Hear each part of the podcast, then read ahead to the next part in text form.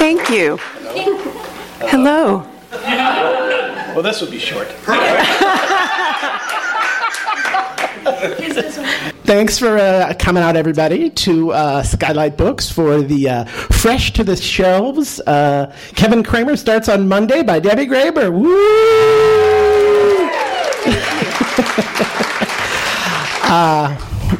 I guess I first want to say I'm again Matt Flanagan, by the way, and I live here in Los Angeles, probably like a lot of you. And uh, I often get uh, people, like maybe a lot of you, hand me books or manuscripts uh, uh to read, and my brain often goes into this mode where it sort of crosses its arms and, and says, uh, "Okay, we'll see how this is. This book."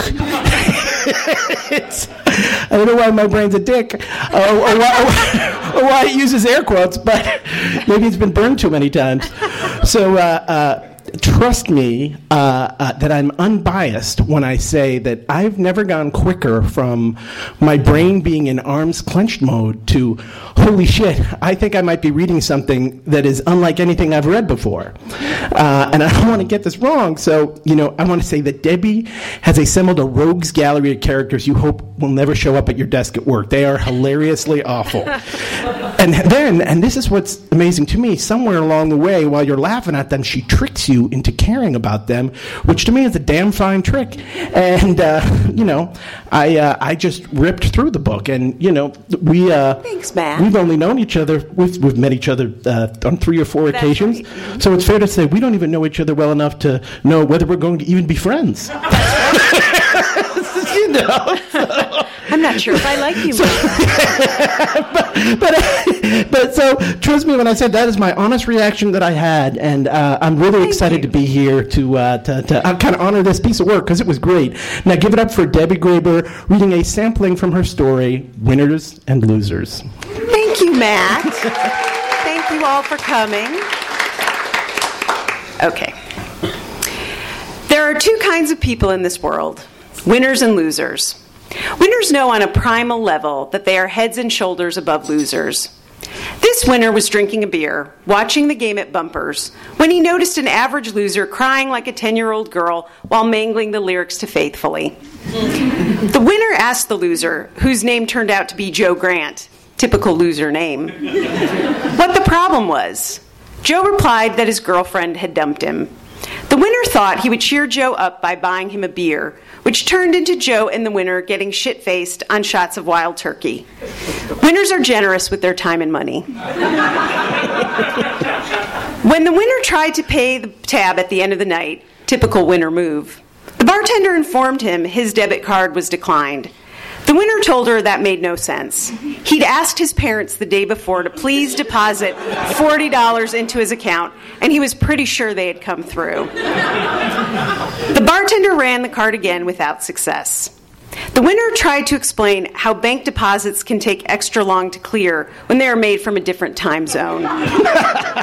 Winners are very tenacious. Winners attract losers at bars because winners give off an air of self confidence. Sometimes they go a step further and allow losers to believe they are winners. That's why the winner let Joe Grant pay the 7250 bar tab. he even let Joe Grant buy him a munchie meal at the Jack in the Box across the street. Winners are gracious that way. When Joe says his job, his call center job at the cable company is going to lead to a manager position one day, the winner nods in agreement, even though he knows Joe will be wearing a headset for the rest of his life. As Joe drones on about how he's taking management courses through the University of Phoenix, the winner sips his Coors Light and changes the subject to football. The winner knows it is inconsiderate to take the wind out of a loser's sails. Losers need to hold on tightly to their dreams, no matter how ill conceived they might be. Winners recognize that losers are losers for life. The winner spends a lot of nights at bumpers listening to Joe's grandiose plans. Sometimes the winner has to tune Joe, Joe out. The winner has found that doing whippets in the parking lot beforehand really helps with this. it also loosens the winner up. One night, a couple of hot girls came in, and the winner definitely had his flirt on. Winners are courageous. The winner was a little loopy from all the whippets, but he was game when the girls started doing shots of Jägermeister, and even later when they switched to tequila. Winners roll with the punches. the winner vaguely remembers one of the girls saying something about teaching kickboxing at the Y. The, rem- the winner remembers telling her that even though he had never tried kickboxing before, there was no way a girl would be able to take him down. Winners know that girls lack the kill factor and they aren't shy about saying it. the winner can't exactly remember what happened next, but somehow he ended up splayed out on the Trivia Whiz machine, looking down at his bloody tooth. Even winners occasionally forget that doing shots after eating nothing but a bean and cheese burrito all day is not the formula for success.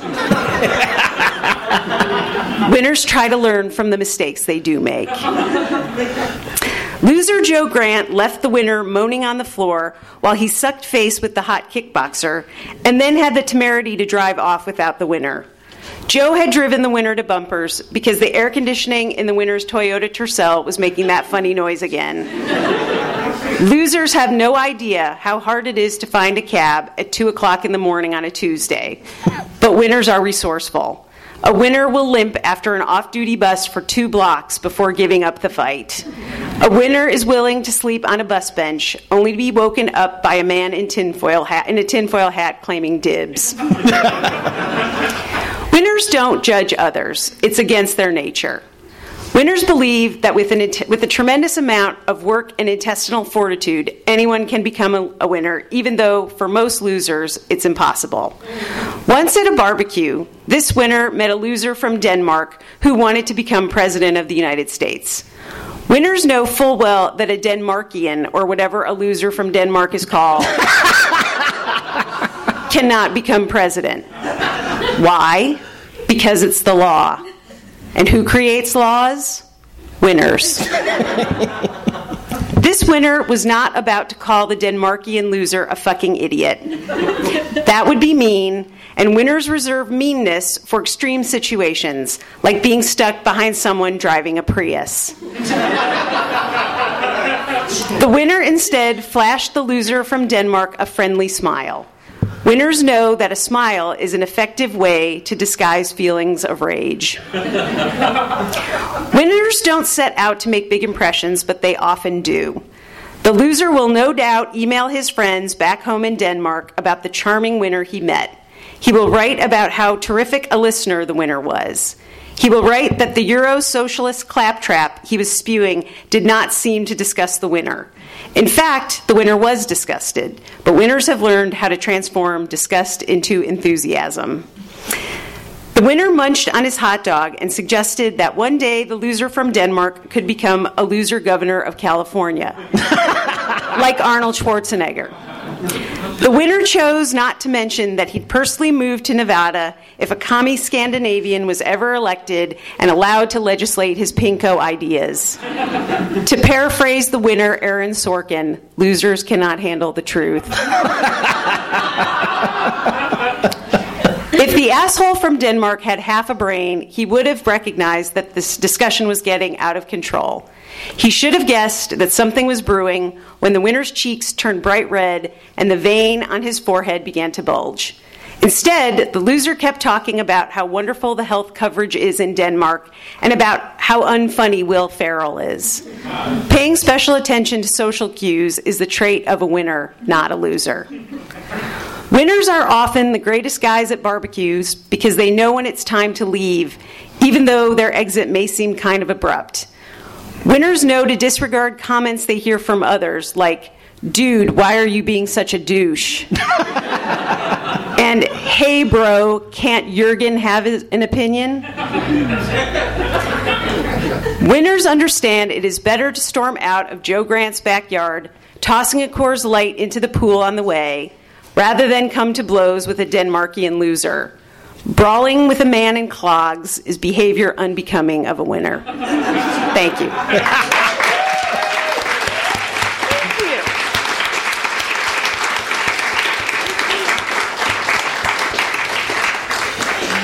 Ah, Debbie, my new and soon to be best friend. Uh, you know, I have fallen in love with that story, Winners and Losers, uh, and it was one of when I first read your book was one of the first stories I talked to you about. The problem is when I fall in love with a, a piece of entertainment, the first questions that pop into my head are all these obvious kind of VH1 behind the music type questions. Those are the best so, so I'm just going to get them out of the way right now, real quick. You can answer them. You can not answer them, though you probably should answer them because it's Q and A. it's just a Q.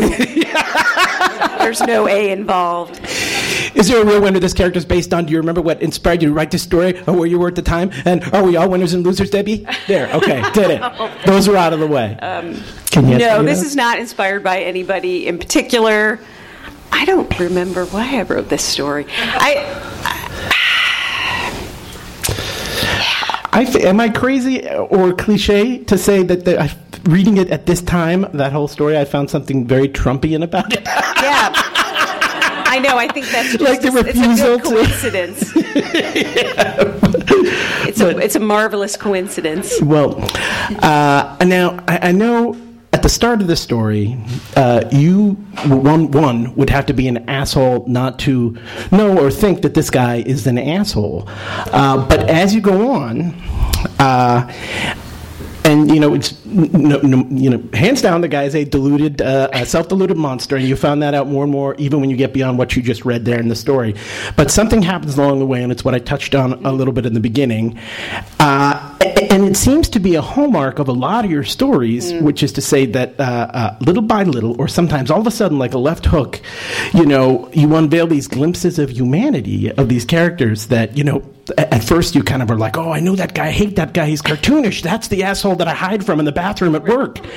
And then you throw in these little tidbits and you sneak them in and you start to feel bad for them. And, right. it sneaks up on you. Well, I think that, you know, all of the characters in the book, I was talking to my husband about this and he, you know, he was like, oh, how these characters are so deluded. I'm like, I've had every single thought that all of these yeah. characters have ever had. So I'm the deluded one. it's me. right. That's the thing about it. That's the sort of thing when you read right. them. It's like, am I just one of these types of right. characters and no one is telling me? you know? I mean, I think we all, you know, everybody sort of suffers from the same, maybe not to the same degree as, you know, someone like that, but people, you know, you kind of, I think people sort of see themselves in a different light perhaps than other people see them. Let me just speak the obvious. Absolutely. And I don't know, I, I felt like there was almost something to the fact that, uh, uh, I remember when I was reading this story, I was like, ah, she nailed it. She nailed it type. This guy's ridiculous. And then uh, I felt kind of bad for feeling that way, and hopefully you guys will all see this when you get to the end of this story. Uh, and uh, you know, it, it, it, kind of made me. I, I, remember talking to your husband about it at work after I read the story. It made me uh, wonder whether or not you. I guess you didn't set out to do it, but like it made me kind of examine the you know the the, the toxic nature or, or, toxic characters that we meet in our everyday lives. Right. You know, you, it's sometimes very easy to forget that they come from something. Right. Right. yeah. Absolutely. I mean, I think think it's it's a lot of times when I was writing these stories, you know, something would it would start out in one way and you know there would be a lot of mileage about oh this person and that person. And then at the end you know by the time it was all done i'd be like oh i really you know i really feel something for that person you know i, I like I feel I can't not like that person anymore, or you know whatever the beginning, yeah, the start, starting point of it is not the ending point. Was it was it kind of hard to to strike that balance between where you wanted to paint and paint an honest portrait of, of assholery, uh, but also you know that's uh, what should be titled. Balance an honest portrait of assholery. I'm changing the name. That's it. I, I, would think it would be hard to find. I remember I, it was a weird thing, but I was reminded, and this is probably a stupid story. Uh, uh, I'll preface I'm it sure with that. Not. Yeah. But I remember being in high school, and, and for one of the thesis projects I took, I thought I'm going to get all the books there are on Adolf Hitler, and I'm going to research them. Tried getting all those books and come up with an explanation. And I researched them and see if I can find the little clues about his biography that made him become the way he became. And I remember I was walking around talking to my friends about my research and saying, "Did you know Adolf Hitler's father was a beekeeper? And he was often very upset when he was always stung by all the bees." And my friends mercilessly made fun of me, like, "Ah, the bees!" because it's hard to take a quantity that you're so familiar with being negative and asshole and inject anything human into it. Right. And none of these characters are Hitler, obviously, no. but they're characters that you encounter at work that you know and they make your skin crawl because you know them. You know, and Right. and you did the magic trick of uh, of humanizing that a lot of times. Well, thank you, Matt. Sure, I have no question. And scene. okay. Uh, well, I don't know if you. Uh, another big part of, uh, of of this book, obviously, is the the sort of office purgatory that you explore, and uh, you see that in the titular story. Kevin Kramer starts on Monday. So, uh, do you, would you want to read a Does- sample of that? Why not? Yeah. Why not? Okay. So this is called Kevin Kramer Starts on Monday. Kevin Kramer starts his new job on Monday. The executive team counts down the minutes to his arrival. the executive team is made up of four white men, one woman, and one man who claims to be a Pacific Islander on tax forms, but everyone knows he's Armenian. Kevin Kramer is exactly what the Products Profit Center needs in a senior vice president. He was groomed in corporate. According to Kevin Kramer's impressive resume, he worked previously for Procter & Gamble, Hewlett Packard, and Mrs. Fields. according, to the, according to the transcripts from his breakfast interviews, Kevin Kramer lives and breathes corporate. Kevin Kramer speaks in a low baritone, softly but with authority. He talks about concepts like tonnage and low hanging fruit. Even though 85% of the executives surveyed had no idea what Kevin Kramer was talking about, 100% of them fell in love with him from the first interview. Kevin Kramer is a pro. He always maintains eye contact. His handshake is firm, but not too firm. His hands are supple and moisture free. one, is, one executive, after shaking Kevin Kramer's hand, thought his fingers felt a bit rough. It turned out that Kevin Kramer played bass with played bass for years with his band, the Butt Gerbils. when they couldn't get any gigs, they changed their name to Punkster. That executive later fantasized about Kevin Kramer playing Stairway to Heaven on stage with Robert Plant. She thought about Kevin Kramer touching her with his rough, bass hardened fingertips, and she came harder than she had in months. Kevin Kramer says Leaders aren't afraid to hurt people's feelings in the best interests of the company. Leaders have no problem dispensing justice swiftly. Leaders never lose sleep at night. I sleep like a baby. This is why Kevin Kramer starts on Monday. The executive team cheers when they see Kevin Kramer drive his navy blue, navy blue BMW into the parking lot Monday morning. One executive says, Let the hammer fall. Godspeed. This executive never washes his hands after visiting the men's room.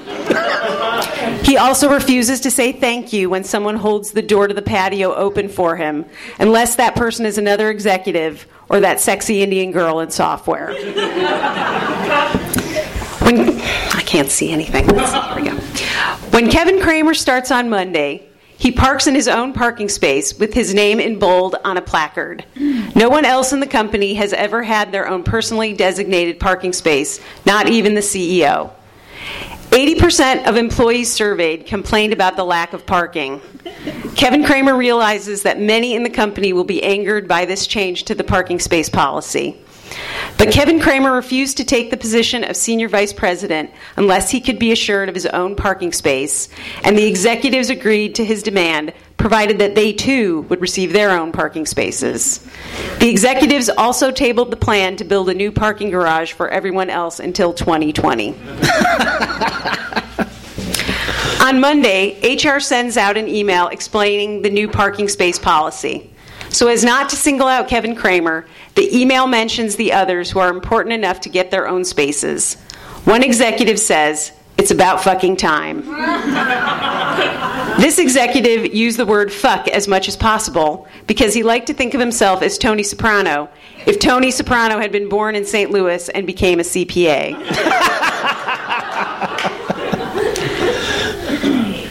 Kevin Kramer has been hired to put new corporate efficiencies into place.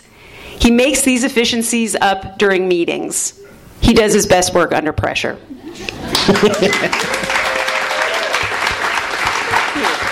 Thank you.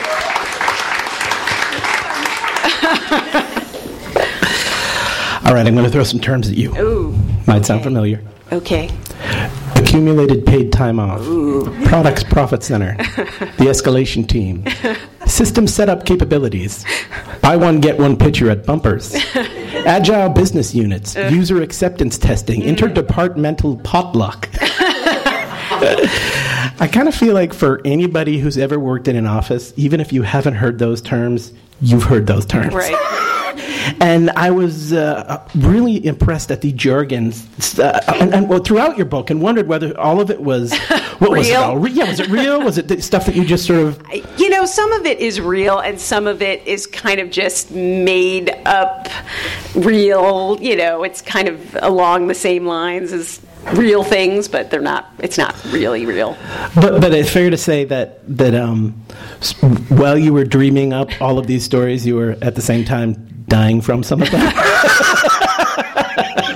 Right? Exactly. Not to name any names or bring up No, any no, specifics, but you seem fluent in the language of, of right. suburban office Yes. purgatory. Well, you know, I've worked in an office setting for a very long time, and I think I used to be very resentful of it because it was always like a creative. You know, I always worked as, as like a, in creative adjacent, you know, sort of industries, and you know, it was always why do I have to have this day job and blah blah blah. But you know, I think day jobs are really. I mean, I hate myself for saying this, but I think day jobs are really important because it exposes you to a lot of other people that you wouldn't necessarily be exposed to if you were, you know, sitting at Starbucks writing, you know, your screenplay. Absolutely, if you if you keep your eyes open, if you can. uh, lot of the times, these stories are, are funny, hilarious, all of them. Thank you. So, thank you. You're welcome. uh, and they at times are merciless into in bringing to life the kind of cringing, walking, Mm. like the mundane nightmares that you encounter every day. Right.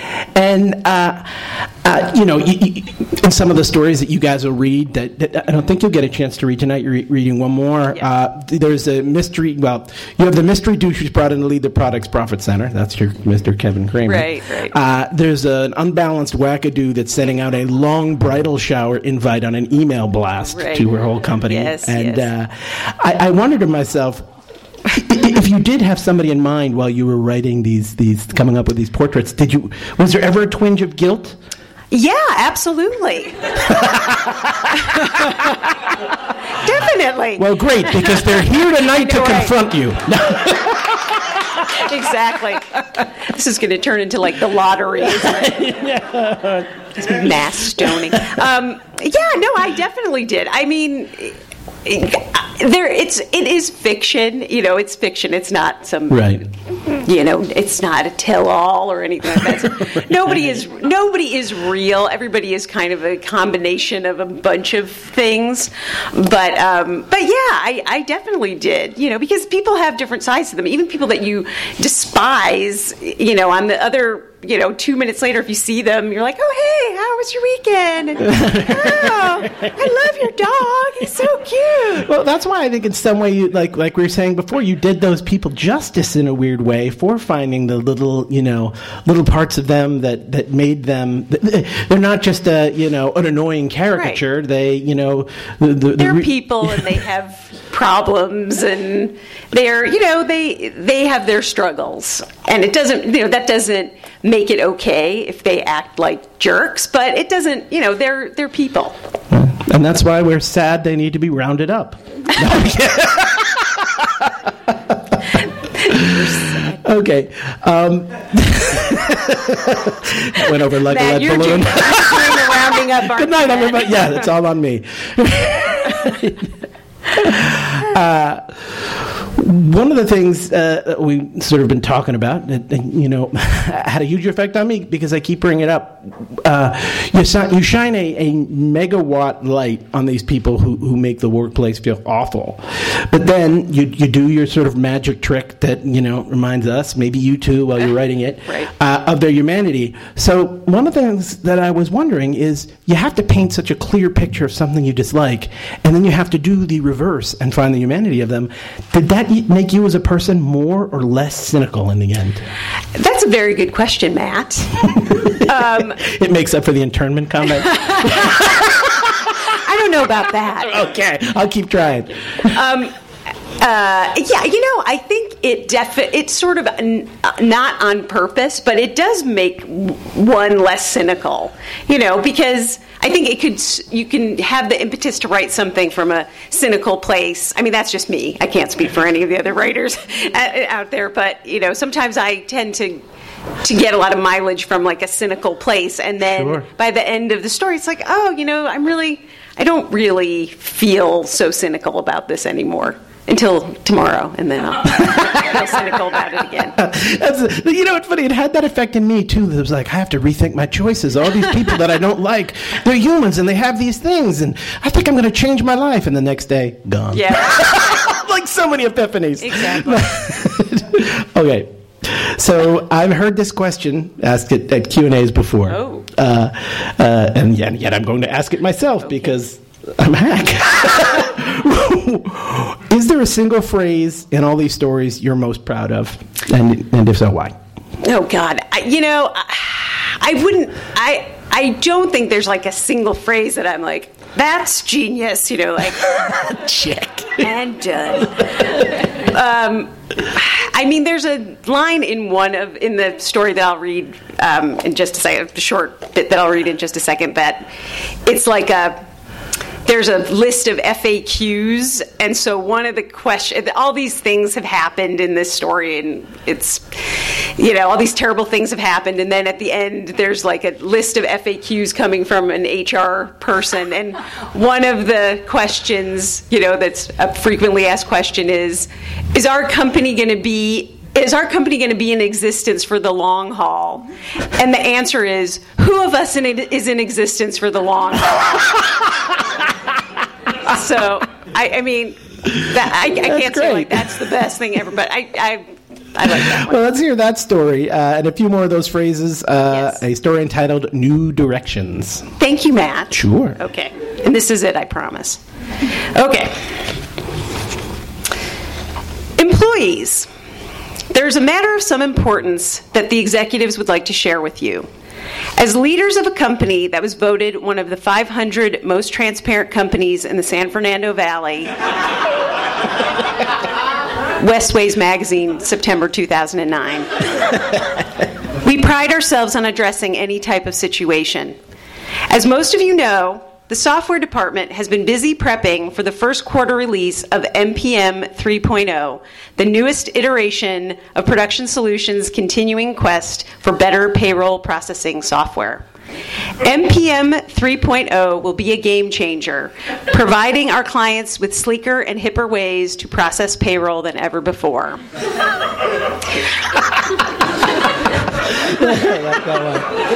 That one's up there. But when managing director Deirdre Dempsey went down to the second floor last Friday for her regular meeting with our programmers, she found the department empty. She checked the kitchen and the patio, then asked Martin from facilities to check the restrooms on each floor. No software personnel were on the premises. Managing Director Dempsey said she didn't find this altogether strange, given that the developers sometimes keep odd hours. She was, however, weirded out by the silence, so she sent what she describes as a forceful email to product manager Jim Smalley. That email went unanswered, and at 3 o'clock, she went back down to software with a full head of steam and again found no one. This time, the lights, which are on a motion detector, were out, indicating that no one had been there in six hours. Since that time, HR has made contact with the families of all software department members. It seems they all left for work on Friday but have not been heard from since. We are investigating this phenomenon to the best of our abilities. The sheriff's department has been alerted, as have the FBI, as has the FBI. This is not, we stress, an emergency. According to law enforcement, mass disappearances are not uncommon. Often, one person will decide to take the day off, and others will follow suit in senior ditch day fashion. We trust in our officials and believe they are doing all they can to locate the missing software department. We will continue to give you updates as they become available. Employees. Some of you may have heard that the clothes the software department members were wearing at the time of their mass disappearance were found in the dumpster near the facility shed across the street. this is unsubstantiated. No clothes were found in or around the dumpster. In fact, Bob Ferrara's nebulizer was still running when the department was discovered to be missing, so we can only assume the team left in a great hurry with no time to strip. as soon as we have any new information regarding the software department, we will alert you. Employees. Some of you have expressed concern about the absence of several members of the accounting staff. Do not worry, they have all been located at their homes where they are suffering from pink eye, courtesy of Doris McClellan's daughter, Amy. In response, the executive team is considering canceling Bring Your Daughter to Work Day. If your coworkers are out of the office, do not immediately assume the worst. Unless you are told otherwise, coworker absences are due to illness, paid time off, stress leave, or some other non threatening reason. Please note that the search continues for the software department and that the executive team realizes that since we are primarily a software company, we cannot function without a software department. we are meeting about this every day.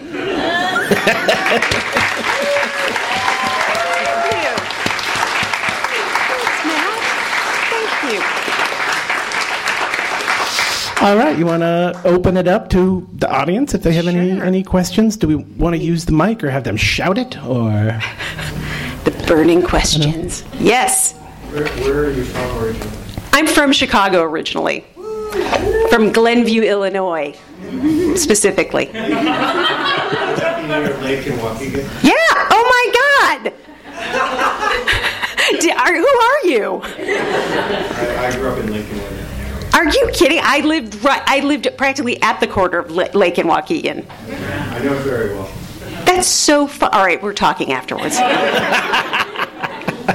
yes. Um, what was the moment? Maybe it wasn't one moment, but what was the moment where you were like, "I'm ready, book," and I'm ready now? You know, with short stories, it's not really like that. I was it, it the thing that's great about short stories is that once you write a short story, you're like, great, I wrote a short story. Maybe I'll write another short story, and then maybe I'll write another short story, and then. But it's not like, an, you know, you can you end up with like 15 short stories, and then you're like, oh, I guess that could be a book. You know, it sort of happens by itself. You know, it sort of happens without you thinking about it. I don't know. I've never tried to write a novel before, so I'm I I, I don't know. But it's I, that's that's how it was for me at least. Yes. So this um, jargon, you know, I've really thought about this a long time, and I really love the way you've been thinking about it. But I was always thinking like how it's a language they've developed for exclusion. I mean, basically they're trying to exclude others, and if you're able to speak this nonsensical language right. and speak it well, then you get to stay in the game. Right. I completely agree. And so you know, being slightly subversive, I would always go around stating exactly what I thought at every moment, you know, in like subject, verb, object. Right. Nothing upsets people more than that. Right. so I guess these are like language inspired stories. They must be, right? You know, that's a very good point. I think there's definitely, you know, there's such a hierarchy in the workplace and i've always been on the very low end of the hierarchy so i think it's just it's very ripe for you know satire to kind of like make fun or or uh, satirize the, the people above. But i think that there's a lot of pressure for those people because they have to you know to your point they have to be in the know all the time even though they're they're nobody's in the know. It's uh yeah i completely agree with you I'm going to write that down. I like what you said too. It's like like that guy. he- Nobody. He was saying all these these keywords, right? But nobody knew what the heck he was Right. talking about. And that's so much it. And it's like, unless you're right, we should feel sympathize with him because there they are, not knowing what anybody's saying, and yet having to speak this Right. to get the same knowledge. Absolutely. I, that's that's too much pressure. That's why I'm not in charge of anything. This is sympathetic. Cool. Thank you. Jim? Yes. I have a question. Do you think that the winners are more disenfranchised or the losers in your stories are more disenfranchised? Because it feels like there's a theme kind of running. through. Right. Of like people are kind of like people are calling the shots and the other people are kind of disconnected from it in some way.